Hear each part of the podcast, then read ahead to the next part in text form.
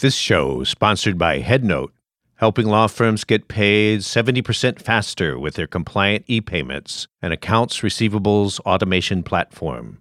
Learn how to get paid quicker and more efficiently at headnote.com. Welcome to the Modern Law Library. I'm your host, Lee Rawles of the ABA Journal, and today I'm joined by Casey Cep, author of Furious Hours Murder, Fraud, and the Last Trial of Harper Lee. Casey, thank you so much for joining us. Of course, it's a pleasure to talk with you, Lee. So, the very first time I saw this headline, I think it was in a tweet, and I went, wait, what? When was Harper Lee on trial? But that's not at all what this book is about. Could you give us just a background in how you found this story, got so involved in it, and then ended up writing this book?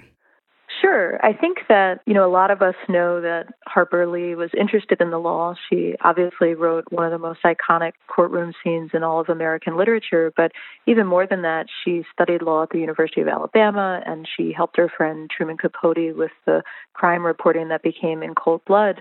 So, like a lot of her admirers and people who liked her fiction, I, I knew that about her, but what I hadn't known is that in the 70s, she tried to write her own version of In Cold Blood, and she took an interest in a criminal trial over in Tallapoosa County, Alabama, uh, about two hours from where she'd grown up in Monroeville.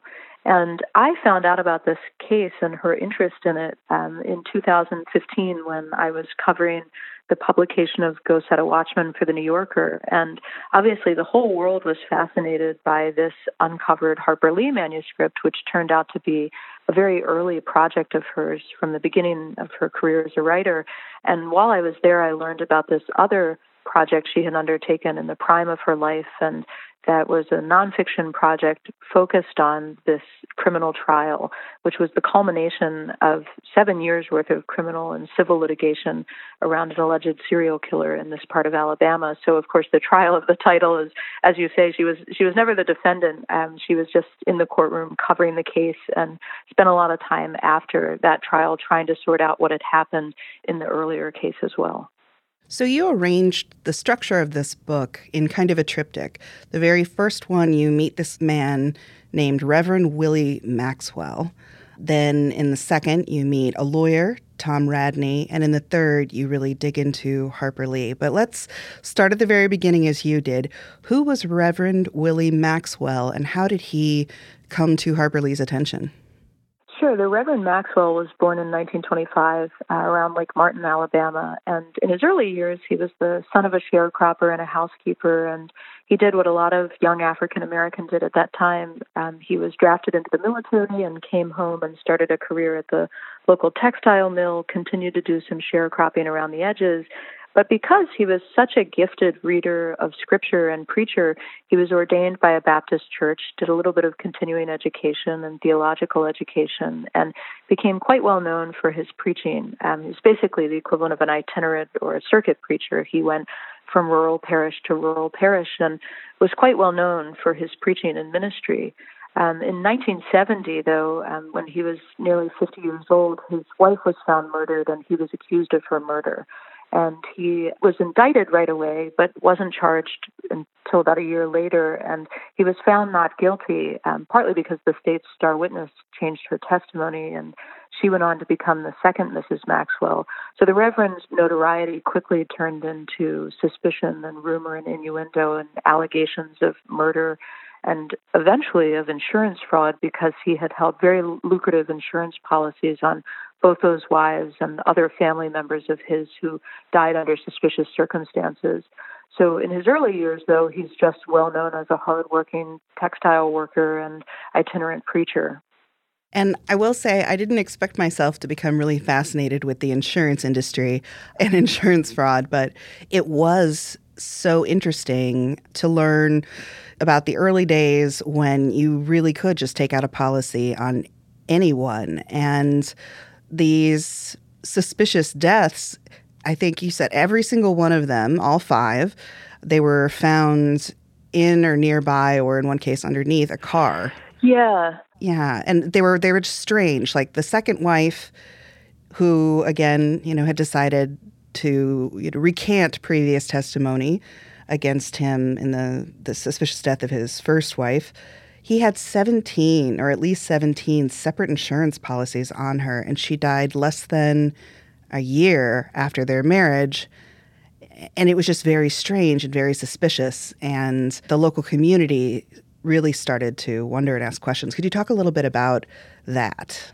Sure. I think the first thing to say, and you know, God bless the legal historians who have really um, looked into this, but the history of life insurance really is fascinating. And I felt obliged as a writer in this book to explain how someone like the Reverend Maxwell could take out these policies and profit from them in what seemed to be so straightforwardly a fraudulent manner. So, you know, from the first death to the last, from 1970 to 1977, these are policies that he was taking out mostly by mail, although sometimes in person.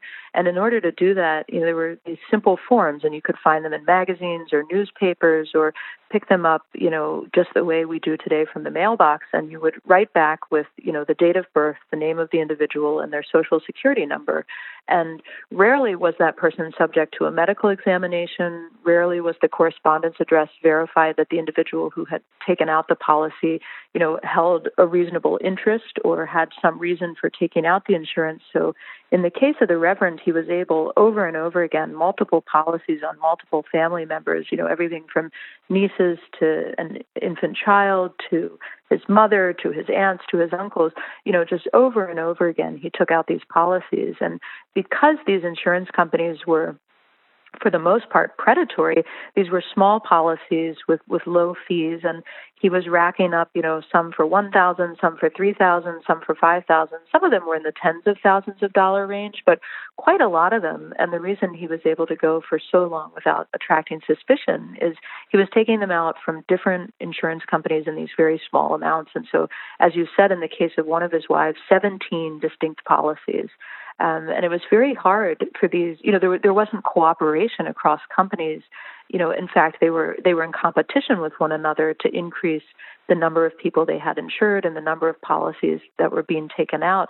So that market was really rife for fraud, and that's part of the reason the book really digs into that history and lets readers understand how it is that someone like Reverend Maxwell could be conducting business this way.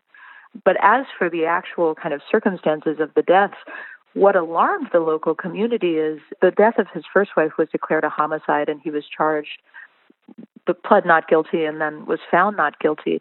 But in the subsequent deaths, you know, they really are suspicious. In some cases, you know, there isn't even a cause of death determination, and the police are investigating, but they can't, they cannot bring murder charges when when no murder has been committed.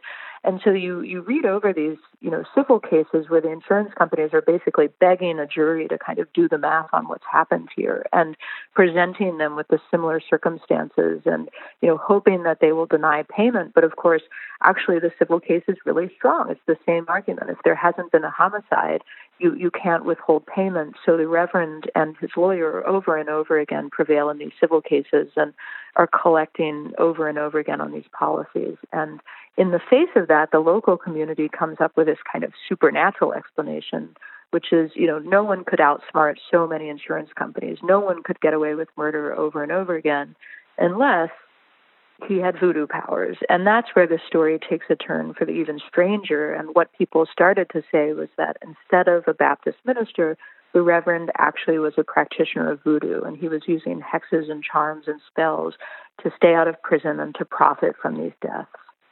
One thing that I found very interesting and, a theme of the book, as you say, you know, voodoo spiritual practices were brought up. He was a Baptist minister. There you know these communities where as you say you know there's it's a very small town but there are four churches because the baptists won't go to church with the methodists and the whites don't go to the same church either.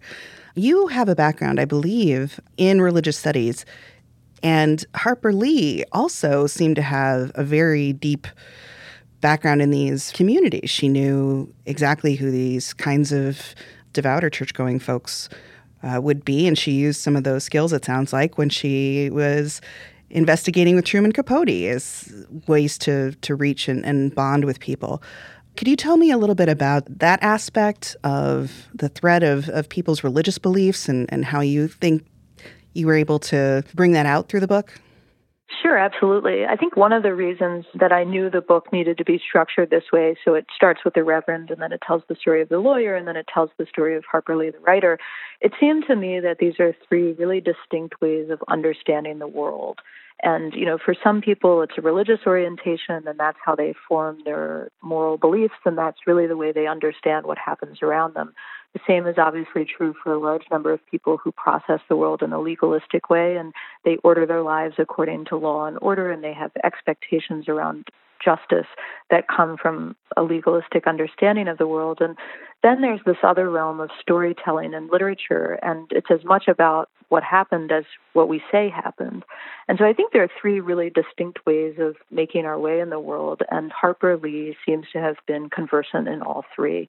You know, she had obviously written a very successful novel. She had studied the law and liked reading, you know, crime novels and following true crime. And I think she was, you know, a deeply religious person, but but also someone who was fascinated by the role that religion plays in the lives of everyday people. So she, of course, comes to town and is drawn to the story of the Reverend. And, you know, on the one hand, his religiosity and his position as a member of the clergy protected him from scrutiny and suspicion. At least initially, it was part of why people believed, you know, of course he hadn't murdered his wife. He was Job. Here he was suffering this tremendous loss. And then there's this moment where, you know, his religiosity and his position and his authority are even more reason to fear him. And so I think she would have been very drawn to the kind of syncretism between voodoo and Christianity, and in general, interested in the superstitions that animate our everyday lives. Well, we're going to take a quick break to hear from our sponsor. And when we return, we're going to hear more about the Reverend Maxwell's lawyer, who is quite the character in his own right. Hey, law firms. Getting paid is fantastic, but dealing with accounts receivable is such a pain. What if there was a better way?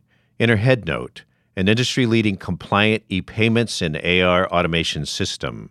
Their unique blend of features cuts through the noise and helps you to get paid 70% faster Skip the paper checks, spreadsheets, and awkward calls to overdue clients. Get paid faster with less effort. Visit headnote.com for more information. Welcome back. This is the Modern Law Library with your host, Lee Rawles, and I'm here speaking with Casey Cep, author of Furious Hours Murder, Fraud, and the Last Trial of Harper Lee. So, at this trial and so many other trials, really this almost larger than life figure of Tom Radney, who forms the middle part of this book, is featured. Could you talk a little bit about who Tom Radney was and how you came to learn more about him and more about the role he played in this story?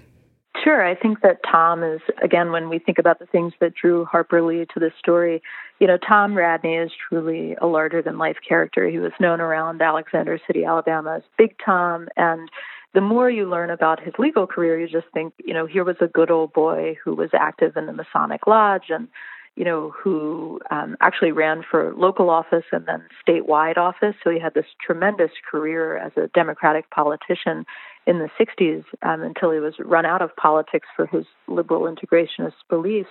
But in some ways, he's just like her father, A.C. Lee, a stereotypical small town lawyer. And he has a diverse legal practice. And, you know, he hires teenagers around town to be his runners. And every so often, he has maybe one or two lawyers working with him. And they're doing everything from writing wills to going after, you know, insurance for car accidents you know, to helping people get out of these small criminal scrapes. And at a certain point, he starts taking on more and more trial cases. And so by the time the Reverend is charged with the murder of his first wife, Big Tom is definitely the go to criminal lawyer around Coosa and Tallapoosa County. And if you've run into trouble with the law, he's the person you call. You know, and that is for good reasons and for what some people might believe now to be, you know, less than honorable reasons.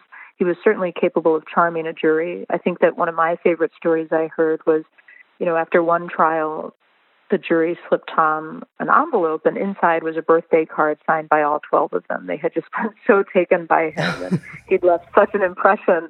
Um, and, you know, again, some of these stories I think are a reflection of how well people can get to know one another in a small town. So, you know, if Tom knew that somebody had a job at the Piggly Wiggly, he might invite his friend who was the manager of the Piggly Wiggly to come to court that day so that they could see he knew their boss.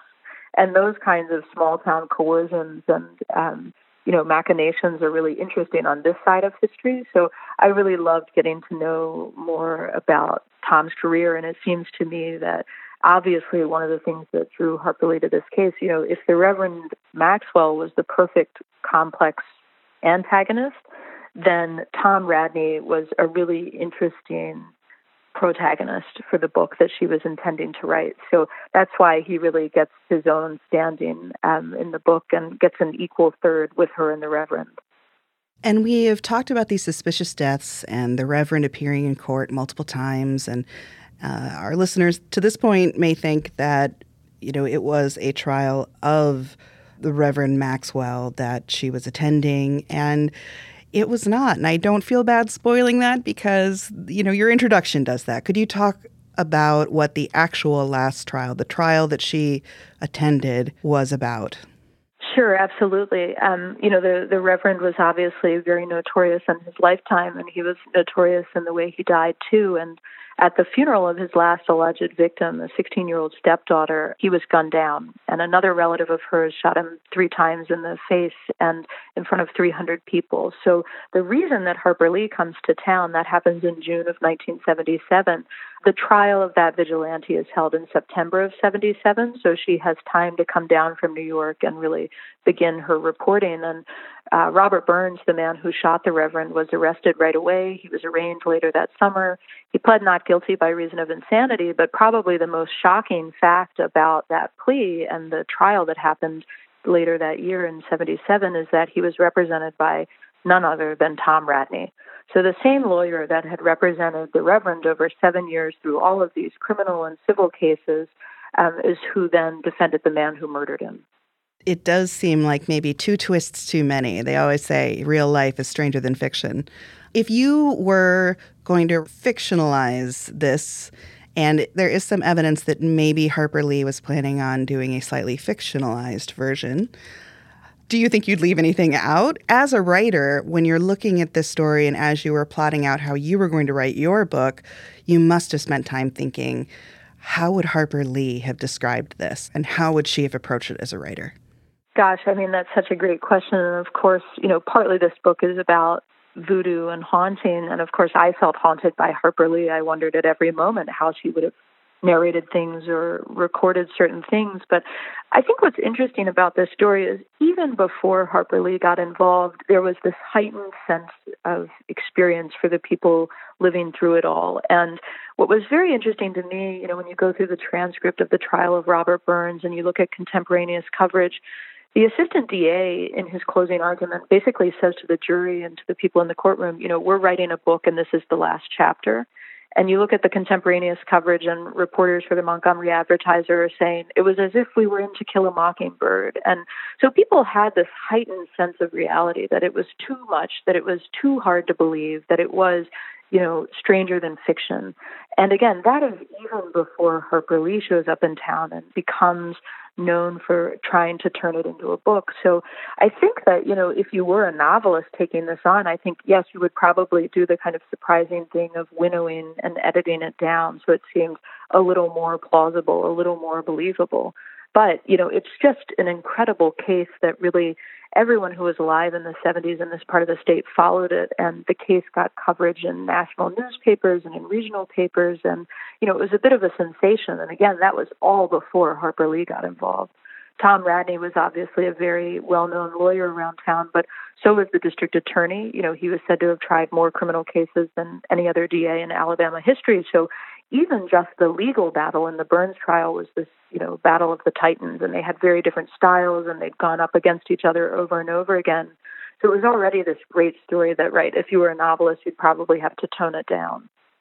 I like to give my listeners a feel for the kind of language that the books we talk about use, and there's actually a scene that comes at the very end of Burns's trial that I would love for you to read. Would you would you mind?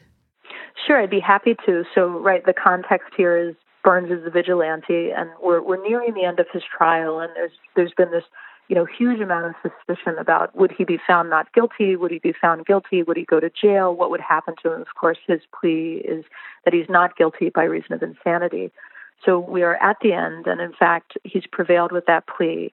And the district attorney has very angrily informed the press that, you know, they, they shouldn't even bother sending him to Bryce Hospital, which is the state mental hospital in Tuscaloosa, Alabama. So that's where we pick up. The, the district attorney has expressed his discontent with the verdict. When the staff at Bryce Hospital evaluated Robert Burns, they did not agree with the diagnosis offered by the experts who had testified at his trial. That wasn't very surprising because by then it had come out that those experts didn't even agree with themselves. In a way, Dr. Gunnels later said, killing Willie Maxwell was the sanest thing anybody did all summer. There wasn't a jury in Tallapoosa County, she continued, that would ever have convicted Burns, who was just doing what the law ought to have done sooner. Then she added, without an ounce of irony, Why, I probably would have killed that man myself. Robert Burns was taken to Tuscaloosa on September 28, 1977, and released from Bryce Hospital a few weeks later, less time than had passed between when he committed the murder and when he was found not guilty of having done so. He was back home in time to celebrate Thanksgiving with his family. At its core, the Burns trial had turned on two kinds of primitivism belief in the supernatural and belief in vigilante justice. It wasn't the first time that a white jury in Alabama had heard compelling evidence of murder yet reasoned their way to an acquittal. Vengeance is as old as violence, and many white Southerners can trace their moral genealogy through family feuds and gentlemen's duels. Across rivers and oceans, all the way back to medieval courts and biblical dynasties. Theirs was a society that not so long ago had written theft into legal treaties with Native Americans and bondage into legal deeds on the lives of African Americans a society that until recently had believed the law elastic enough to bend without breaking, exempting lynching from the category of homicide. Like those killings, the murder of the Reverend Willie Maxwell had been witnessed by hundreds, but still resulted in no conviction. You talk about this sense of place, and I, both in your book, Furious Hours, and of course also in To Kill a Mockingbird, I feel like the reader feels as though they are at this place in Alabama. But Harper Lee was actually from this area. You know, one anecdote you include is as she was doing her rewrites that would eventually become To Kill a Mockingbird, she'd gone back home. She was living in Monroeville, Alabama, and she felt herself kind of becoming Scout to the point that she wrote one of the more frightening scenes in To Kill a Mockingbird and says she ran straight home. Yeah. Because she she'd spooked herself. How did you go about trying to establish the same sense of place when that that isn't necessarily that's not your place. You're coming from outside. Yeah, Leah, I think that's a really great question. And first of all, thanks so much for telling that story about Harper Lee and the writing of To Kill a Mockingbird. It's extraordinary. She was back home in Monroeville because her father was quite ill, and so there she was interacting with the source material, even though she'd started the book up in New York City. And I think that you're right. You know, one of the reasons we all love To Kill a Mockingbird is that deep rootedness. And, you know, even if you're not from Alabama, even if you've never been there, you feel like you get to know Maycomb and that you really do spend, you know, a kind of sultry summer in this place. And it felt absolutely critical to me that the same thing happened for readers of this book, that they feel like even if they've never seen Lake Martin or they've been to this part of eastern Alabama, they get a sense of it. And so I tried really hard and read a lot of regional histories and obviously spent a lot of time in that part of the state and talked to people, you know, who'd lived there for several generations and tried to represent some of that richness in especially the early chapters of the Reverend to give you a sense of what it was like to grow up here, of what it was like to be a sharecropper, of what it was like to spend time around the edges of this place. Lake Martin is a man made lake, so there's a very dramatic scene setting of when the lake was first formed. And, you know, Alexander City was a town on the rise that really came of age with the, the textile mills that were its main economic engine. So I tried very hard to do that, and I, I hope for readers it feels not only like they've heard a story but they've gone on vacation to this part of the world and that they've come to know it and, and maybe even that they're motivated to go and see it because right part of the story is how Harper Lee, Tom Radney, and Willie Maxwell, these three very different Alabamians, were all of the same place and formed by the same kind of geography. We have an awful lot of Harper Lee fans in our listenership and our the you know so many readers of the ABA Journal. Whenever we do a you know top 10, top 25 list of the best movies, the best books. To Kill a Mockingbird's always there. And I think there are people who know a certain amount about Harper Lee, but she was a very private person. When you were doing this research and studying her, what were some of the surprising things you found about Harper Lee, the person? Sure. I mean, one very straightforward thing that I, I'm sure will be of interest to your listeners is, you know, she might have dropped out of law school, but she had a very astute legal mind. And one of the most delightful things is every so often I would be reminded of that. You know, she'd refer to a demurral in a letter and make a joke about someone's delayed response, or she might very carefully parse the difference between an accomplice and accessory when it came to the Reverend Maxwell. So I was just reminded over and over again that in addition to this whole body of literary knowledge, you know, she would sign letters with the word that evaded Tolstoy, love Nelle. You know, so she brought this kind of richness of her knowledge of the world of books um, and, and that was met by her knowledge of the legal world, and obviously, again, with her father and her sister, who both practiced law in the town where she was born and raised. She was just in touch with the law in a way that explains her interest in this case and really just makes it that much more tantalizing to think about what she might have written about the Reverend Maxwell. But I think there is another side of her that I hope readers who pick up the book get to enjoy. And that is a very deliberate correction to the, the kind of mythos around her as a reclusive and maybe even miserable writer. And you know, there there are stories of misery and heartache in this book around her writing career. She obviously struggled with writer's block and a drinking problem and perfectionism and all sorts of things like that. But all of those struggles were kind of in the context of a life full of family and friends and this rich cosmopolitan world of New York. I hope that people are surprised to kind of get to know her Manhattan life. You know, here was a writer who was at home at the Frick and she would go to the Met and she loved movies and she loved the theater. And we just get a sense of her as this kind of busy body in the world.